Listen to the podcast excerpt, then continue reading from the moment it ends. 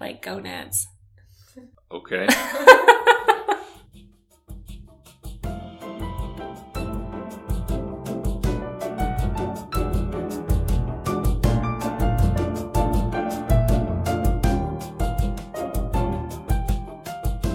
This is Brecken, and Jonathan. and welcome to another week of Gem Junkies. Last week, I left off the e- the episode with uh, "The world is our oyster," which was a mistake on my end because then everyone requested pearls. So I guess pearls it is. pearls it is today. We're gonna talk, and we're gonna have to split pearls up into two parts because there is a lot, a lot to talk about with pearls. A lot of different kinds, a lot Yeah. of different ways to make them, Mm-hmm.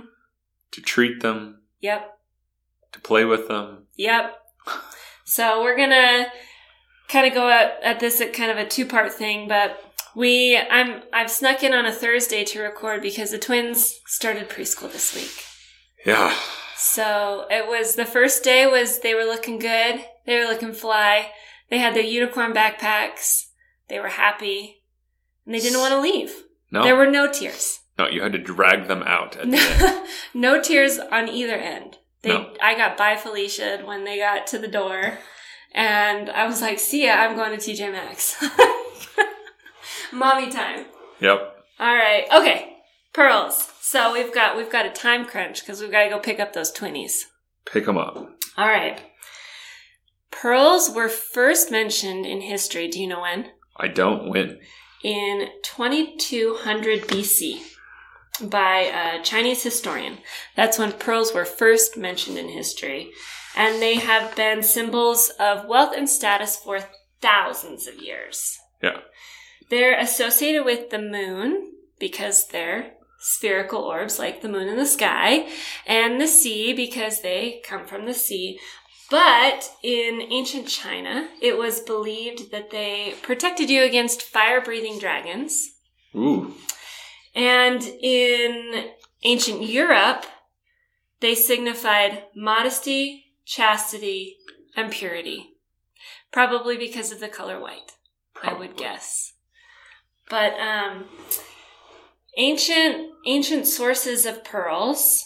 So where these ancient people get pearls was the Persian Gulf, waters off of the coast of Ceylon. That's Ceylon. They've got everything. Everything. Uh, Chinese rivers and lakes, and rivers in Europe. And did you know that Christopher Columbus discovered pearls when he came to the New World? I did not. Mm-hmm. He did. In fact, there is um, a Native American burial in Ohio where they found pearls, and it was dated 2,000 years ago. Freshwater? I would guess from the rivers of America. The rivers of America.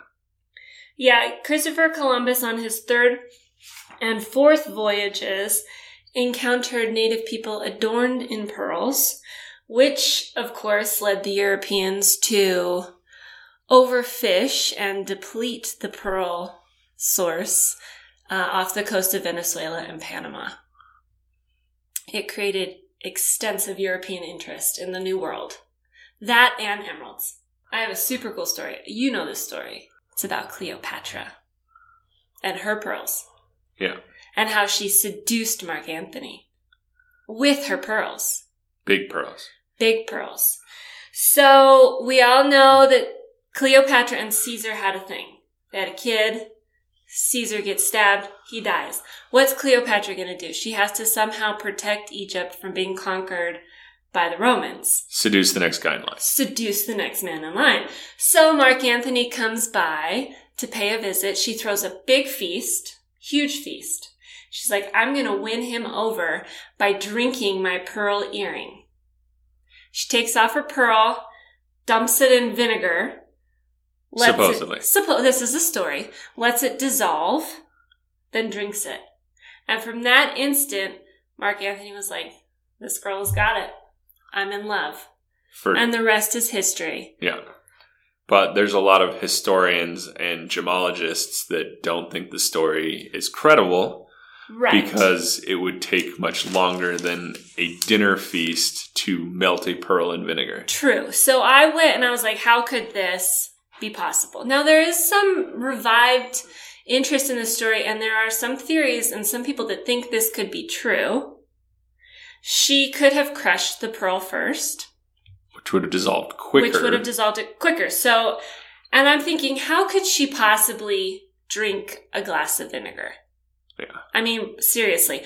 But what happens when you put a pearl into vinegar is there's an acid and a base reaction. So you have your vinegar, which is the acid, and that's neutralized by the pearl, which is actually a calcium carbonate similar to an antacid.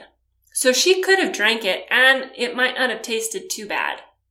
So the theory is she either crushed the pearl, let it dissolve, and then drank it, or she swallowed it whole and recovered it for later use. Much more economical. Is that another one of the theories? yeah, that she just dumped it in there and swallowed it, and there you go. Maybe let it dissolve a little bit, but recovered it and put it back in her earring. Gross. Totally gross, Okay. but So pearls I were expensive. yeah, and so I think you mentioned a little bit there about what is a pearl. right? Yes. Calcium Calcium carbonate. carbonate.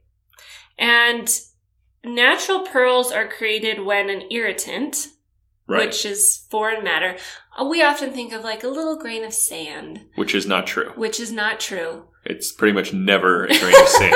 It's either like a parasite or like bunch of other things, but very rarely ever sand. Yeah, so whatever irritant or foreign matter gets trapped in the fleshy mantle of a pearl bearing mollusk, it will then become coated with nacre, and it's the same material that makes up the mother of pearl that lines the, The inside of the shell. Inside of the shell. And that's how you can tell what kind of pearl a mollusk will do, what color it will provide by the lip of the Mm-hmm. mollusk. And so the nacre is composed of layers of what is called aragonite. Aragonite. That's what I'm going with. Aragonite, which is crystallized form of calcium carbonate, and conchiolin, which is an organic protein that binds the crystals together, similar to a glue. Right. And so what happens with these layers is that light will come in and it will reflect the light to give the pearl its luster, but it also refracts or disperses the light to produce the iridescence, which we call orient in Right. pearls. Yeah, so you have a combination of reflection, refraction, and diffraction of the light from the translucent layers. And then the thinner and more numerous the layers of the pearl, the finer the luster. hmm And then the iridescence the pearls display is caused by the overlapping successive layers, which breaks up the light on the surface. Yeah, it's crazy the, how the light passes through it, but also reflects from it. I mean, it's beautiful. If you've ever seen a gorgeous pearl, it looks like you could get lost in it because you, it looks like you could just fall into the pearl. Like it's a pillowy, soft, beautiful moon. Right. Wow. Wow, I went, I went there. Okay. Uh, so pearls were were treasured in ancient times. Caesar invaded Britain for the pearls. Henry VIII and Queen Elizabeth, his daughter, were constantly dripping in pearls.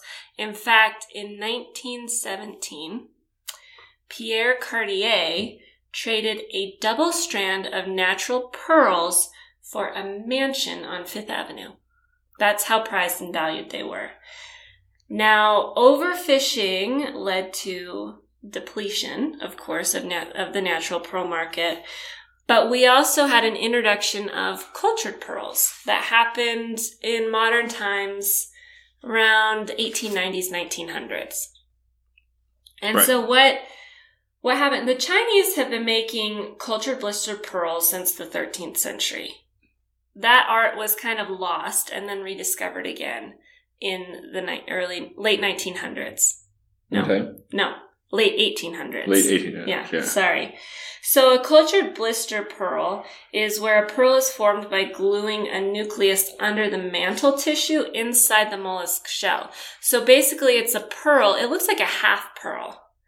That is formed on the actual mollusk's shell, not inside the mollusk to give you a complete sphere, but on the shell to give you more of like a dome, Yeah, on a blister pearl. a, bris- a blister pearl. Right. And so, um, Mikimoto, we all know Mikimoto pearls. They're the famous pearls. He's the one that is really famous for starting this revolution of cultured pearls. He did the blistered pearls in 1890, and then by 1920, he was marketing cultured whole pearls internationally. During World War II, though, had to shut down. Japan was at war with the US. Nothing was happening. In the 1940s, though, he revived his cultured pearl business.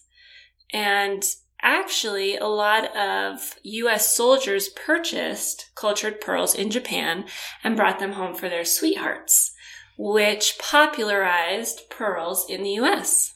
Hmm. There you go. War was good for Mikimoto. For Mikimoto and, and popularizing pearls. Yeah. From there, he he really worked with what is called a, Akoya pearls. That's what um, Japan is known for. Their cultured Akoya pearls. You saw South Sea pearls from Australia come in the 1950s. Tahitian pearls from French Polynesian in the 1960s, and uh, Chinese freshwater pearls in the 1970s. But I like the story of how you culture a pearl because it's a lot of fun words Okay. like gonads. Okay. so, culturing a pearl, they call it farming pearls, right. which it really is because you're working with live animals. Pearls are what you call an organic gemstone. They are made from living things. And what a farmer will do is take mantle tissue from a donor mollusk. Now, this is in saltwater. This is strictly saltwater. Take mantle tissue from a donor mollusk, surgically implant it with a bead nucleus into the host mollusk's gonad. What is a gonad? It's the reproductive organ. So they slice and dice, put it in there. And then you grow a pearl. The, the donor mantle tissue forms a pearl sac, which secretes the nacre and coats the bead to form a pearl. So they can use all different kinds of centers for that bead nucleus. Right. Um, plastic. Yep. A lot of times there's plastic beads. All, and also, uh, they'll make a bead out of the shell of a mollusk. Hmm. So then they'll implant that too. Uh, with freshwater pearls, there are no gonads involved.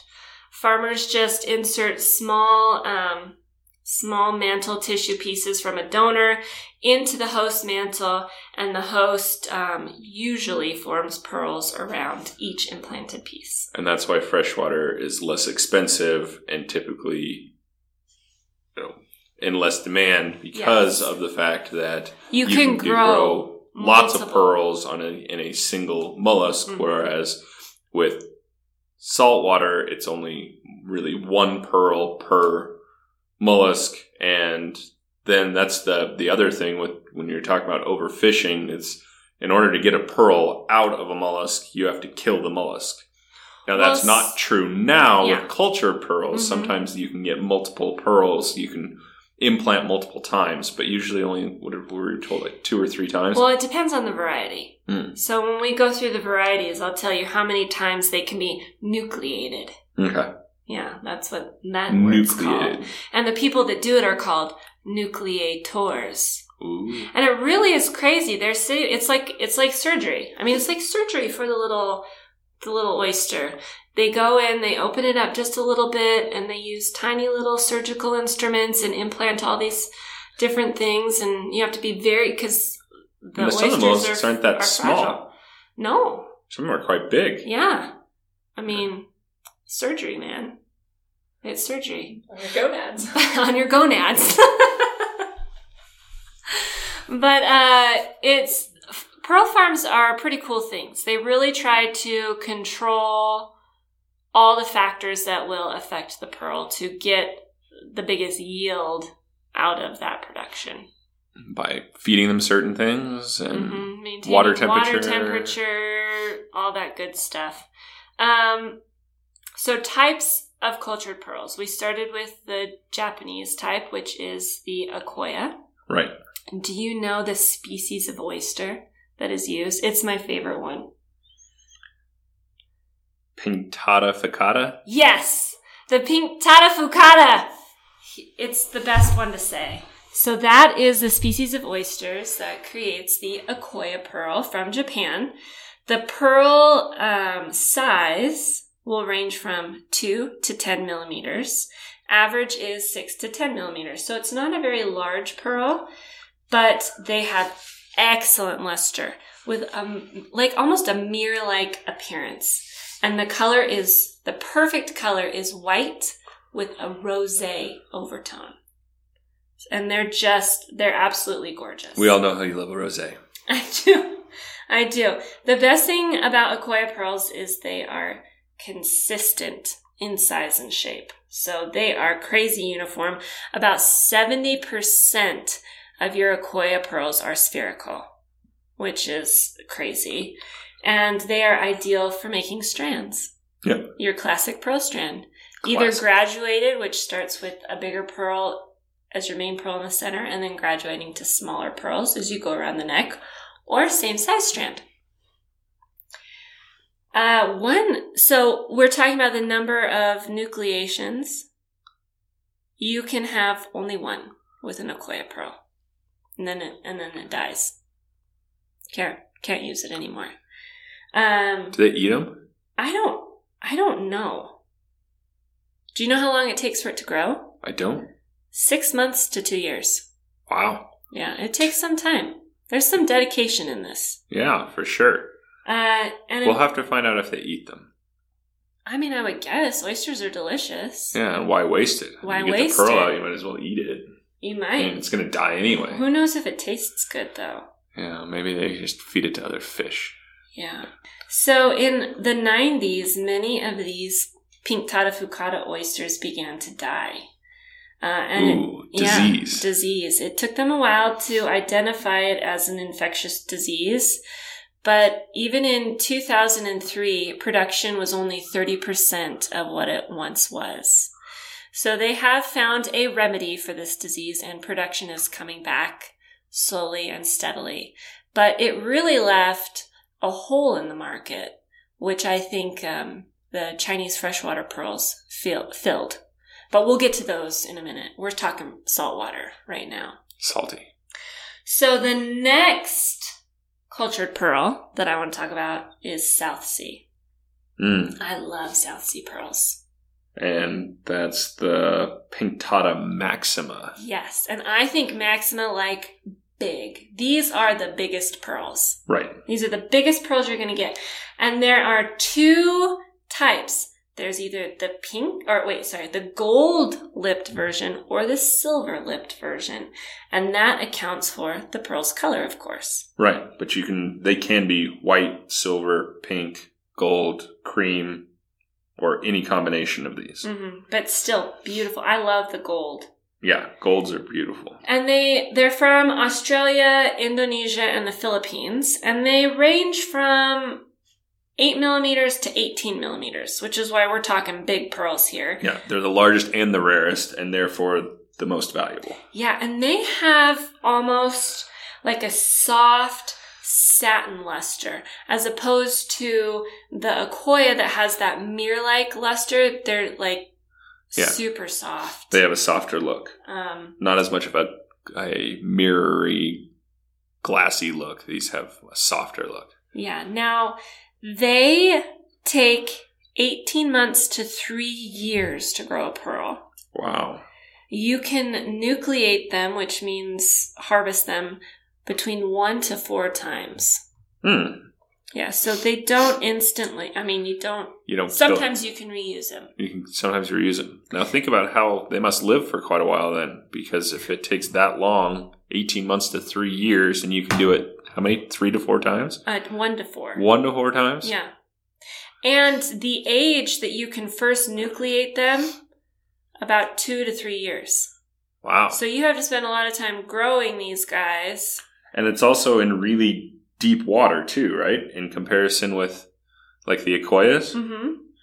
So that makes it more complicated too because the divers have to be diving much deeper. Yeah. Crazy. Now, the percent of spherical South Sea pearls is about 25 to 40%. So those are perfectly spherical. Uh, now, uh, as opposed to the Akoya, which is 70%. But you can still do a lot with, I, they call them Baroque, Baroque style pearls. Um, Which I like. I do too. I think they're They're- beautiful. They're, beautiful. Uh, okay, next, just traveling around the sea is the Tahitian pearl. Mm. And do you know the species for that? I'm going to have you say this one. Uh, Actually, I practiced it a couple times. uh, it's Pinctada margaritifera. Pinctada margaritifera. Okay. Tifera. Tifera. Yes. Yeah. And- and otherwise known as black pearls. Black lipped oyster. Right. The black lipped oyster because it produces dark or black pearls, um, but it can also give you colors that are called peacock Yeah. and Green, pur- aubergine purple, and blue. pistachio. Yeah, I mean, and they're and they all have a dark. Ba- they're all dark base. It's a dark base, but they're not really black. Yeah, They're more of a silvery gray than they are black. that has this beautiful like Yeah. peacock luster to it. Um, they at, they range between eight and seventeen millimeters in size. They have to be three years old when you first nucleate them. right. They can be nucleated two to three times, and it takes about 18 months to two years to grow a Tahitian pearl. Right. And they would be the second most valuable. Yeah, they come 30 to 40% spherical. Wow. Not very much. Not very much, um, but they are amazing. yeah. Beautiful. I have a strand of Tahitians, but they are not perfectly spherical. We call them circle pearls because they kind of have rings around them. And we'll get, a, I think we'll get a little more into this next week when we talk about the differences and quality factors and all of that kind of stuff. But your classic massive Tahitian strand commands an amazing price. of course. I mean, they're just beautiful. Beautiful. There's something about wearing pearls, like the heft of them, Yeah. and they're cool. You put them on your neck, and it could be the hottest day in the summer, and they just feel cool. Hmm. They keep you cool. It's the craziest thing. I think every girl should have a pearl necklace in her jewelry collection. Of course. It's classic, yeah. timeless, Timeless. timeless. I think I should have one. you should. They're cooling. I like to be cool. You do. Sounds awesome. We could get you a little, you know, like our twinnies had those amber necklaces for teething. we could for get teething. Jonathan a little pearl necklace for cooling. Back to reality. Akoya, South Sea Tahitian are all saltwater type pearls.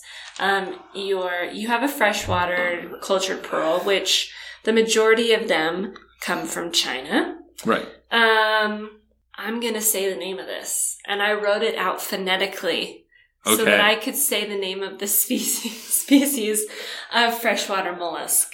It's a Hiri opus kominji.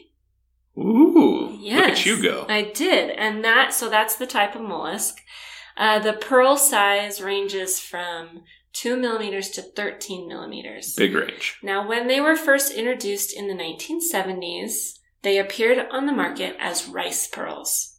Mm. So they looked like tiny little grains of rice. Hmm. And over the decades, um, starting about the early 2000s, they came to the market with round or near round And it just blew up. pearls. And it blew up. But do you know what? Only 2% of freshwater pearls are spherical.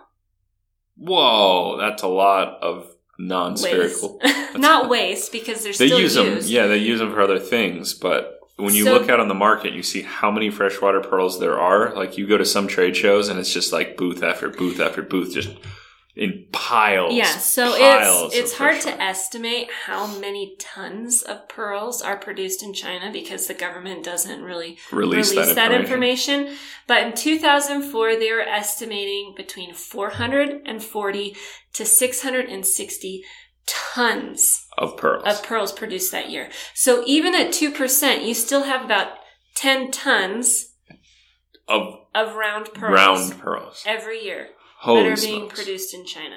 That is a lot of pearls. So what that has done is it's forced prices down.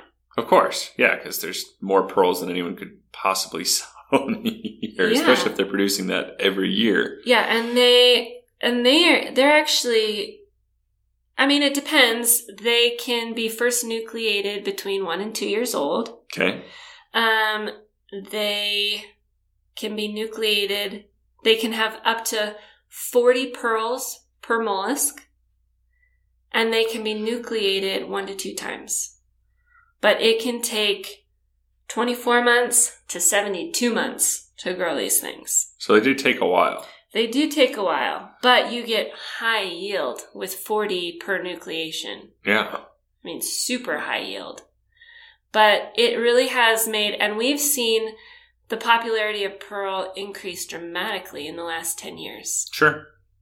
And like I was saying before, where the Akoya pearls got sick and they were all dying, the Akoya oysters, Fresh water just kept on going. fresh water came in and filled the void that Akoya left. Hmm. But Akoya's coming back, and I don't think you can compare them No. dollar for dollar. Uh, Freshwater pearls don't have the luster that Akoya pearls No, have. definitely not. They're not nearly as beautiful as I would say saltwater pearls are. So, we've been told to wrap it. Wrap it up. It's a good first episode. it's a good first episode of There's pearls. a lot more to cover. So much more. Pearls are fascinating. I I mean, and in and in ancient times, you didn't you don't have to do much to a pearl to make it beautiful. No. You pull it out No, of it's the pretty simple. Yeah, Well, yeah, and then just from a jewelry standpoint too, you, you, drill a hole in it. you drill a hole in it and you put it on a string. Well, I Yeah. mean it's a little more complicated than that. We can get into that next week, but still, it's pearls are cool.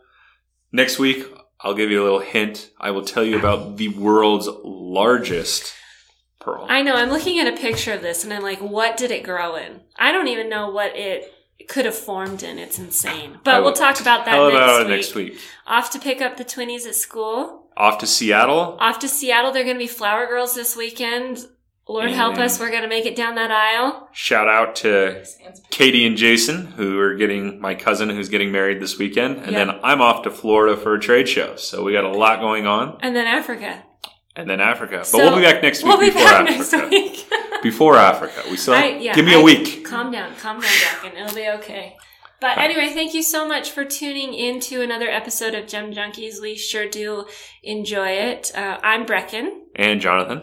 And if you want to follow what we do in real life, you can always um, catch us at Parlay Gems on Instagram, Facebook, and Twitter. And don't forget to join our Gem Junkies group On our Facebook. Facebook page. All right. Thanks, guys. See you later. Bye bye.